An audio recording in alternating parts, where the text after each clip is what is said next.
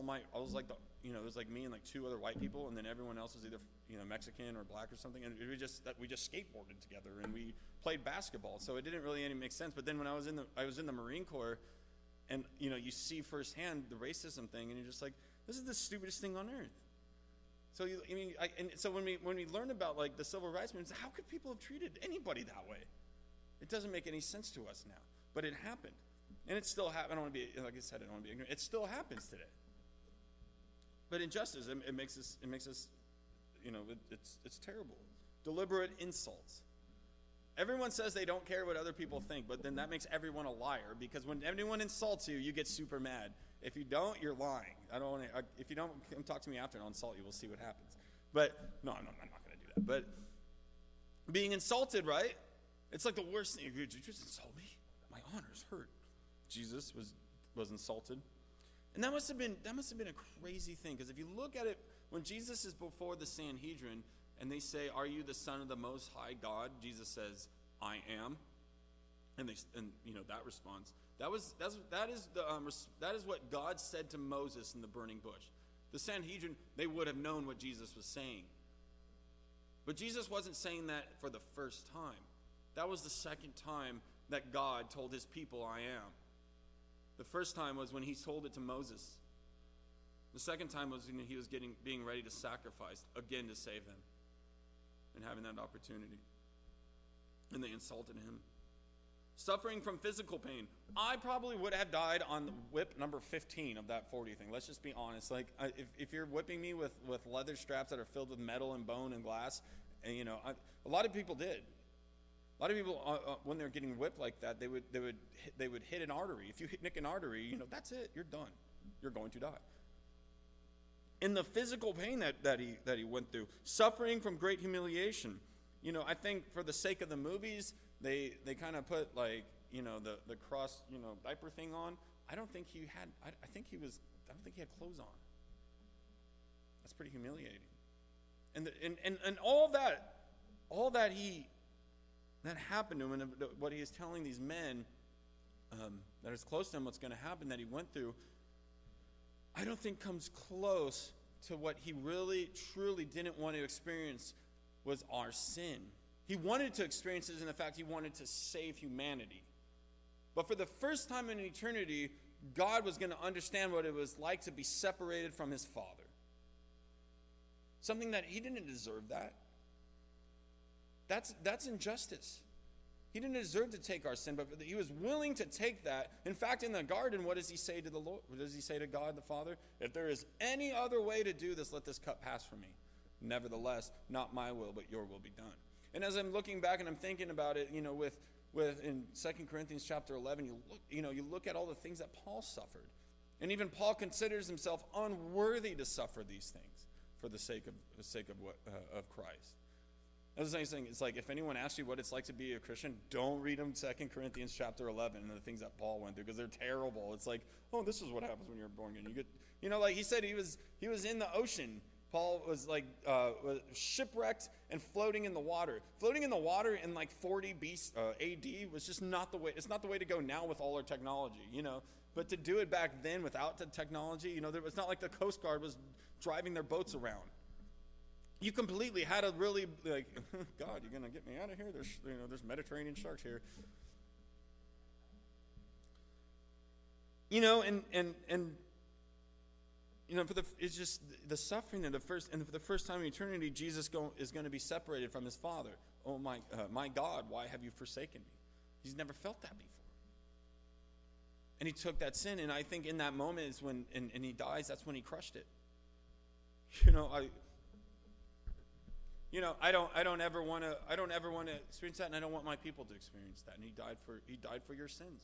So you profess with your mouth the Lord Jesus and believe in your heart that He died and rose from the dead, and you call upon His name, you will be saved. It's really not that complicated, and it's really not that hard. And then what do we do? What do we do after that?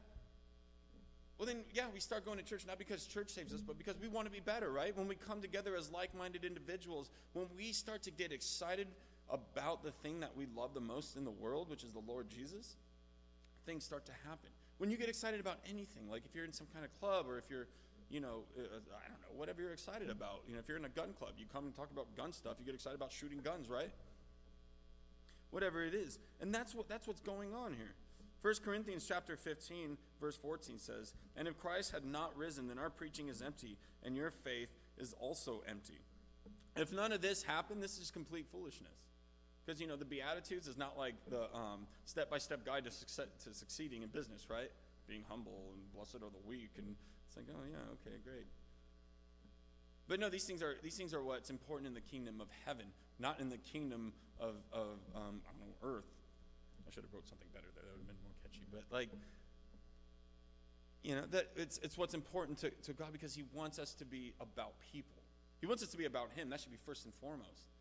But He also wants us to be about people. That's why legalism is terrible. That's, you know, and that, that's why on the opposite end of the coin, that's why hyper grace is awful.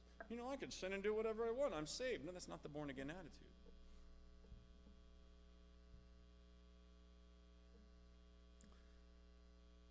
And so they knew, they, they had, and, and them knowing, Jesus saying these things is a big deal to them. Uh, uh, because later on he, he does rise from the dead and they, they see it with their own eyes. Verse uh, 20 Then the mother of Zebedee's son came to him with her sons kneeling down and asking, for some, asking something from him. He said to her, What do you wish? She said to him, Grant that these two sons of mine may, still, may sit one on your right hand and the other on your left in your kingdom. But Jesus answered and said, You do not know what you ask. Are you able to drink the cup that I am about to drink and be baptized with the baptism that I am baptized with? They said to him, We are able. So he said to them, You will indeed drink my cup and be baptized with the baptism that I am baptized with. But to sit on my right hand and on my left is not mine to give, but it is for those for whom it is prepared by my Father.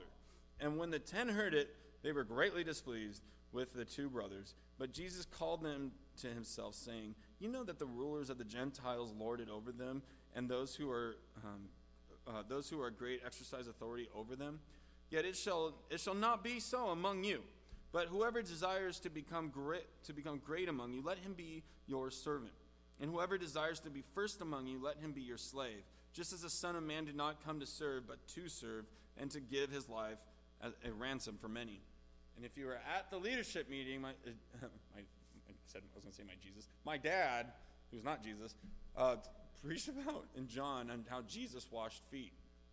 You know, not only, I mean, let alone Jesus died on the cross for your sins and took your place as punishment, but he also got in the lowest position as a. Even if you look at Jesus as a rabbi, rabbis did not did not take off their tunics, you know, and kind of you know get themselves together and get on their knees and wash the feet of their disciples. It was the other way around. But yet Jesus did that. God, it doesn't seem like God should be washing our feet. We should be washing the feet of God, yet God, God came and served us. God did every, every single thing that we ought to be doing. And I would ask you right now are you doing those things? Are you serving? Are you loving? Are you laying your life down for, your, for, for each other? You know, just the people that you love, even, let alone, let alone your enemy. And so we, we, we have something here. We have an interesting situation, and it's funny that uh, it's funny to me. We have uh, we have the mother of Zebedee coming, some Jewish mom saying, you know, trying to put their put her sons in a good position with God. That's funny. I don't know. I, I see the humor in that. You know, hey, you know, oy vey, here's my son, make him powerful. No, but I don't know if my mom would do that for me or not. I have no idea. But it's it's it's it's, it's still it's it's something I noticed here is, is the sons of Zebedee, they started following Jesus, and so did the mom. I don't know if you've ever noticed that because I've there's I, I didn't like look up the look up the um, survey on it, but um, it's something like when when a, in a house when a child starts going to church and following the Lord, like the percentage is, is really low, like the rest of the family will. But when a mother starts doing it, the percentage is a little bit higher. But when the husband or the man of the house starts starts going to church and starts following the Lord, it's like something like 90 something percent of the house will become born again and start going to church if, if men you start leading them in that way. And I think that's kind of what happened here. You know, I mean, I, it doesn't say if they're, I don't know if the, I'm imagining the father kept his business going. He was a fisherman, but I think he also, he also would have followed. And as, as you see, it was a family thing. As the family um, as the family went after after these things, um, the rest of the family joined in. And I think that's kind of encouraging, and it, and it should it should say something to us as believers. First, before we get into the rest of this, is we need to be bringing our families to these things. And as you start setting that example, and as the head of the house, you start enforcing this.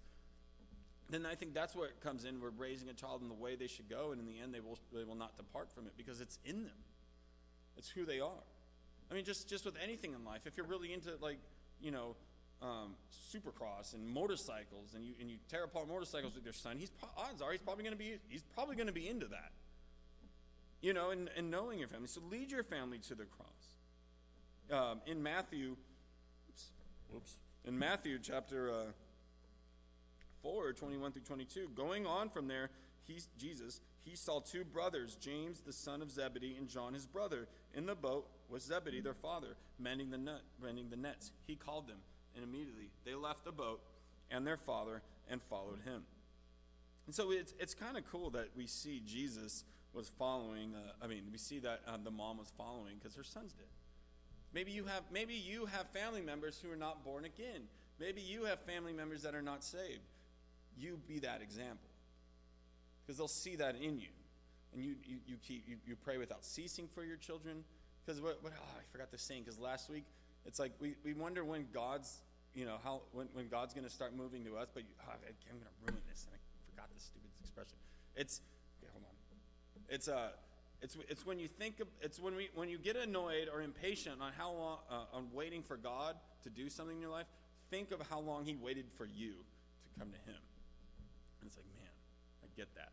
And so in that, um, you know, your family, you're the example of that. You're the shining light, you, and they'll see the goodness of God through you in that. Matthew 27, 56 says, Among whom were Mary Magdalene, Mary the mother of James and, and Joses, and the mother of Zebedee's son. I put, she followed Jesus. She was even at the cross. So was her son John. John was also there.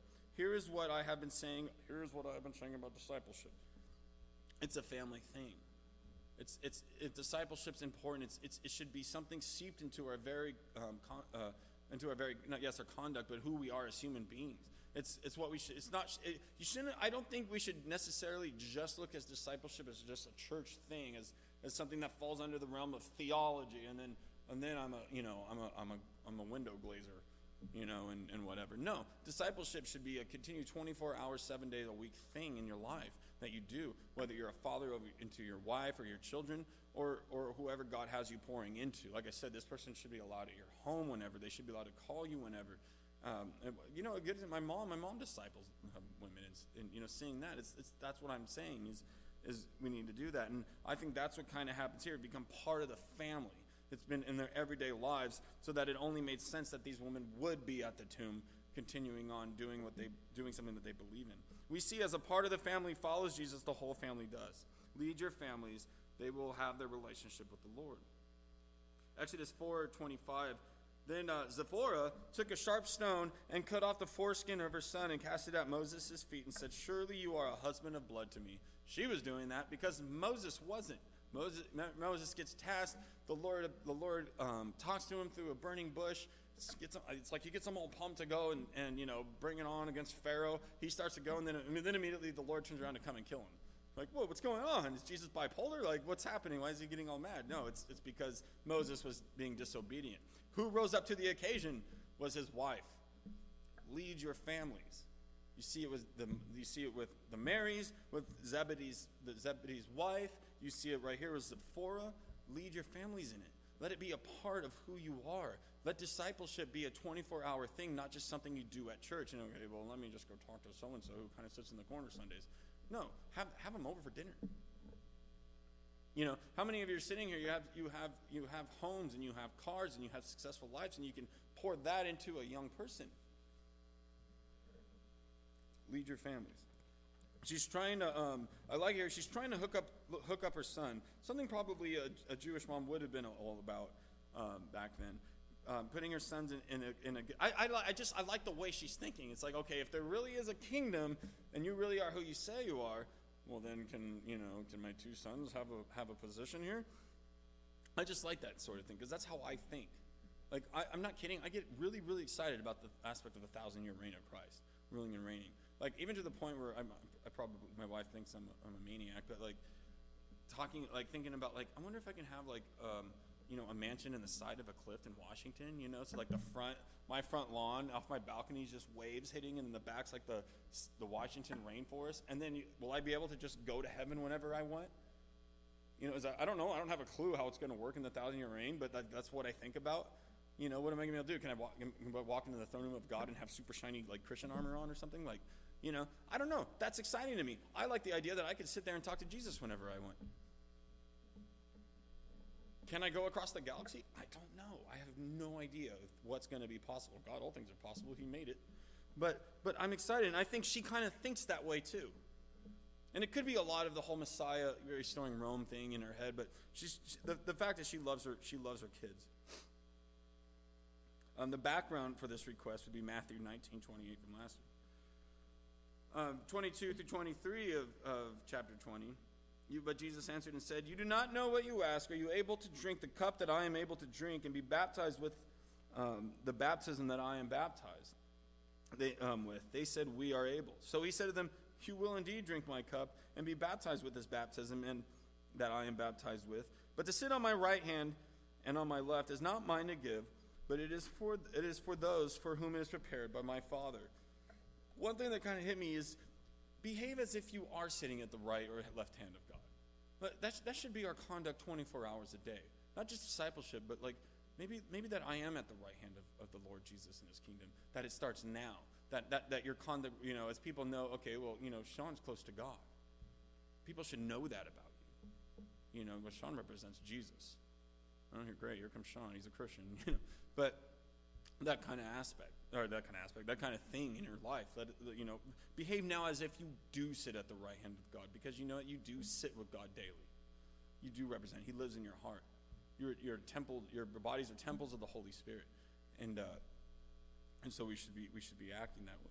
It's funny that he asked them, will they be able to drink those things? They answer pretty fast that they would be able to. I don't know if they just knew who they were as human beings, the, you know, John and James because one gets hacked to pieces like right away, right? James, I think Herod like cuts him, like cuts him down. He's like the first martyr, and then uh, and then John, John doesn't. as Christian tradition shows us John never gets outright martyred. I think he might be the only one that doesn't get martyred.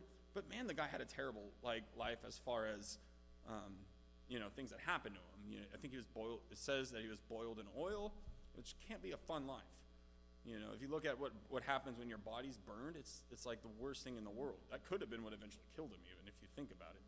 You know, being, being, being burned, having your body burned like that, it's, you know, the infections that would happen.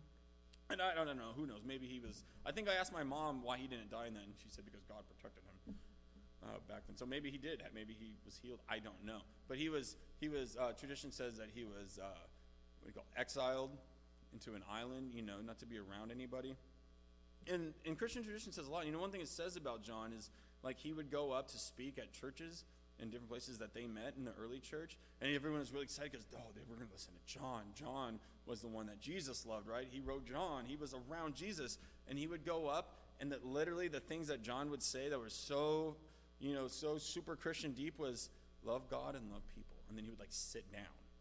This, this is something I've heard, like some of the things that John would do, because he knew what it was all about. It was all about the Lord, your relationship with God, and then loving other people. Both, in, both James and John had to be baptized in suffering as Jesus was, um, but their cups and baptisms were different. James was the first martyr among the apostles, and John was the only apostle to not die for martyrdom, though he it wasn't for a lack of trying. They tried to kill John on multiple occasions. To sit on my right hand and on my left is not mine to give. It's, if you notice here, Jesus here shows a remarkable, remarkable submission to his Father. He would not even uh, claim the right to choose how his servants were rewarded, but yield that to his father. It's, and, and, and he doesn't, you know, you can see the heart of the Lord Jesus that he doesn't care about positions. You know, that he's leaving that and he's submitting. You see that attitude. Something, again, that I realized a while ago that, you know, I always thought God, that, like, like, pride's evil, pride's a sin, but God's allowed to be prideful because he's God and he's supreme. But then God spoke to me. He's like, I don't have an ounce of pride in my body. Pride's a sin. Why would I be the only one allowed to do it? I don't, I don't tolerate sin. You know, and it's and you see that that the supreme God who spoke everything into existence is humble, is good. You know, and and so I I I just I realized that, and it's like, well, then what reason do I have to be prideful? And you don't. Um, he comes to not do his own will, but but the will of him will of him that sent him and so he correctly says the um, says of rank in his kingdom is not mine to give how thoroughly did our lord take a lowly place for our sake in the laying aside of authority he gives a silent rebuke to our self-seeking 24 through 28 and when they heard it they were greatly displeased with the two brothers, but Jesus called um, them to himself and said, You know what the rulers of the Gentiles, that the Gentiles lord it over them, and those who are great exercise authority over them. Yet it shall not be so among you. But whoever desires to become great among you, let him be your servant. And whoever desires to be first among you, let him be your slave. Just as the Son of Man did not come to be served, but to serve, and to give his life as ransom for many. You shall not, yet it shall not be so among you. And it's, it's, it's obviously Jesus talking to his apostles on this conduct. It's funny that they're kind of insulted. Um, one aspect, this is this you could take if we're going we're going to take this aside and go away from what I'm saying for a second. But one aspect here that you can consider is as many people believe, but it doesn't necessarily make it true because the Bible doesn't outright say it, and I'm not saying this is actual fact. But many believe that John and James and Zebedee could have been related to Jesus and that's why she was she was bold enough to come to him because she was related to him and it kind of makes sense um, and that could have also explained why the other apostles were annoyed because wait you're using your closeness you know but it's not actual biblical fact it's something i've heard before and you could take that and, and research it all you want and it just the, the fact is the bible doesn't outright say that but uh, it makes it can make sense um, but it's funny that they're annoyed at it, you know, like, hey, I think they're more annoyed that, why didn't we think of that, you know, to try to get position. But Jesus rebukes that, and he doesn't want them doing that. But it's not just to their behavior or their conduct, it's also to us, right? We're reading these things, and Jesus doesn't want his church doing. You can call me anything you want. You can call, you know, you can you can call my dad pastor. He's the pastor, whatever. But I know my father. He doesn't care about, you know, care about titles. You can call me assistant. I always joke, like, to, I always joke when people go, "So what are you?" I go, oh, "I'm the um, the D, the dean archbishop." You know, I just make up stupid titles, you know, like because I don't care. I'm just, I'm just, I'm just this guy that for some reason people show up and listen to. Um, but Jesus doesn't want us pursuing those things. He doesn't want the church to be about positions and titles and, and glory in that because God gets the glory. He wants he wants us to be about making disciples. The great commit our mission is the great commission, right? Is to make disciples is what the church is supposed to be. Title and position is not what is not what a man or woman of humility is about. Jesus obviously didn't want the church worrying about that. He wants us to worry about making disciples. That's what God values, us and how we treat each other. Humble service uh, is a great prerequisite, as shown by Jesus' own ministry. Service, service is what will be rewarded. Discipleship is done in humility, relationship in serving God, and relationship in serving people. And, and Jesus is the ultimate in that, right? You look at Jesus' life and Jesus' ministry and, and, and, everything that he did do, and then what happens? He dies and rises again, and he's at the right hand of, of glory. And so, and so I don't know exactly about you know the specific rewards that we are going to get in heaven, but if we if we're following the example of the Lord Jesus, there's going to be a great reward in heaven for you. But I think that's even more than just going up there and having like you know you know oh I have like four pieces of heaven property in heaven because of what I did. But I think it's when you look and you see the people that you love in heaven with you, that's going to be a huge part of that reward when you get there. Discipleship starts and ends at the cross. Discipleship starts and ends with Jesus. And to give his life for a ransom for many. The death of Jesus, the giving of his life, purchased the freedom of his people. The idea is that the people were in bondage as slaves and he paid their price. A ransom is something paid or given to liberate a man from a situation from which it is impossible to free himself. And that's what sin did to us. That's what sin continues to do for us. But we can be free. We can be wiped clean. And God can look at you like He looks at His Son Jesus when you call upon His name and you become a born again believer. Isaiah 53 11 through 12 says, He shall see the labor of His soul and be satisfied. By His knowledge, My righteous servant shall justify many, for he shall bear their iniquities. Therefore I will divide him a portion with the great, and he shall divide the spoils with the strong, because he poured out his, his soul unto death, and he was numbered with the transgressors. And he bore the sins of many, and made intercession for their transgressors. We are God's reward. And so, as, as we are the reward of the Lord Jesus for what he did on the cross, why in the world should we go around behaving as if we deserve something? Because if we got what we deserved, it would be death and sin. But we, we, we, we are getting the reward that Jesus, that Jesus got, which is ourselves. And so we ought to be treating each other in love, in discipleship, as Jesus commands. If we're the reward of the Lord Jesus, we ought to be obeying him. And, and as you call upon that name, as his re- and you and you say, I am your reward, Lord. I, I call upon your name, please make me born again, come into my life. Well, then you need to start obeying because Jesus says, if you love me, obey me.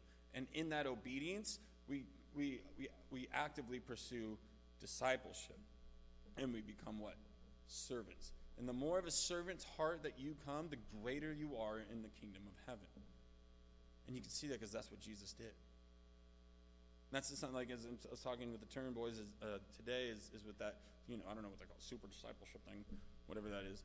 It's, it's that's what I kind of want to create, not create, but that's what I kind of want to put into whoever decides to come to this. That we become better Christian men or better Christian women. And this is not just with some ministry, but that we actively look to serve, not just each other and, and, and getting excited about these things like getting out of debt or, or you know, or, or how to serve better, but serving um, from an aspect of a servant's heart. Last thing before we close, this last little thing, and I, I really, really like this, um, wherever I'm at. Verse 29. Now, as they, as they went out of Jericho, a great multitude followed him, and behold, two blind men sitting by the road, when they heard that Jesus was passing by, cried out, saying, Have mercy on us, O Lord, son of David. Then the multitude warned them that they should be quiet. But they cried out all the more, saying, Have mercy on us, O Lord, son of David. So Jesus stood still and called them and said, What do you want me to do for you? They said to him, Lord, that, um, that our eyes may be opened. So Jesus had compassion and touched their eyes, and immediately their eyes received sight, and they followed him. Again, Jesus serving, and, and, and I like that he, he touched him, but something, just one little small like tidbit before we close. You know what I like about this the most? Is, is uh, these blind men, as they're calling, they're, they're saying son of David. That was, that was a way to try to get the attention of, of someone who thought they were the Messiah. You know, it's a son of David is a Jewish term for Messiah. Excuse me. And as they're um, as they're crying, you know, he, he goes, Jesus comes up to him. You know what's crazy about that? The very, very first thing they ever saw in their in their lives when they finally were able to see was the face of Jesus. And, and like let's just let's just you know take a shot in the dark here and say they they became born again. You know, let's say they went to heaven. Can you imagine seeing that face again?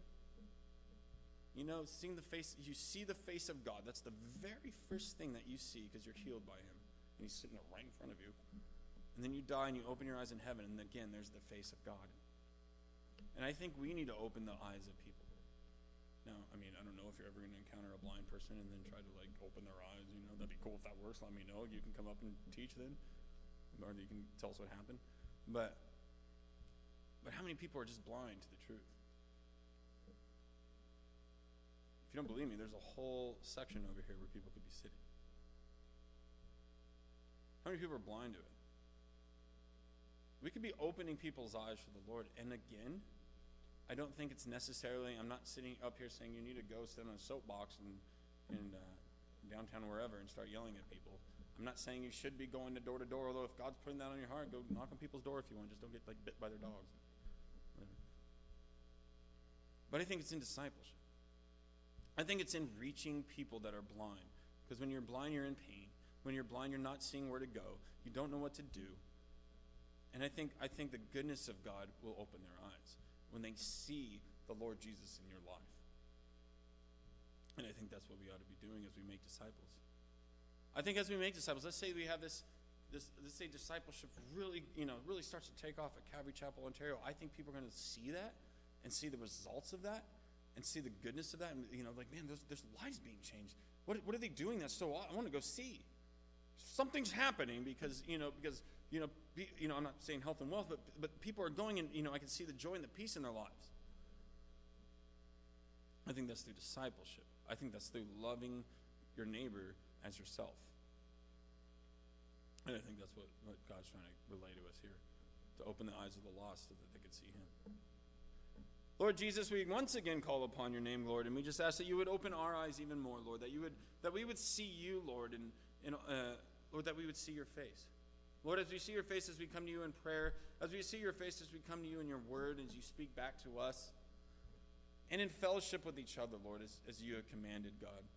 When we do communion, when we when we meet after service, Lord, when we go to one another's homes, when we're serving in ministry, when we're talking to someone who's asking about you, Lord, or what it, what it means to be born again, Lord. Lord, I know how excited I get when, when, when we see the effects of ministry, when we see the lost coming to salvation, God. Lord, let that be the desire and the driving um, passion of us, Lord, is to, is to see people become born again. Lord, we're here and we're willing and we're ready, Lord. So just put it on our hearts and put people in our lives, Lord, that we can reach this week, God, to, to, to pray with them, to ask you into their hearts, Lord. Fill us, God, with your Holy Spirit. Use us, Lord. We want to be used. We pray these things in Jesus' name. Amen. Um, I really don't know what's. Uh, if you would all stand, please. I don't know what's um, anything coming up per se. I was just in a leadership meeting, and I don't know anything happening. No, all right. Hope you all listen to Sean. Talk to you guys later.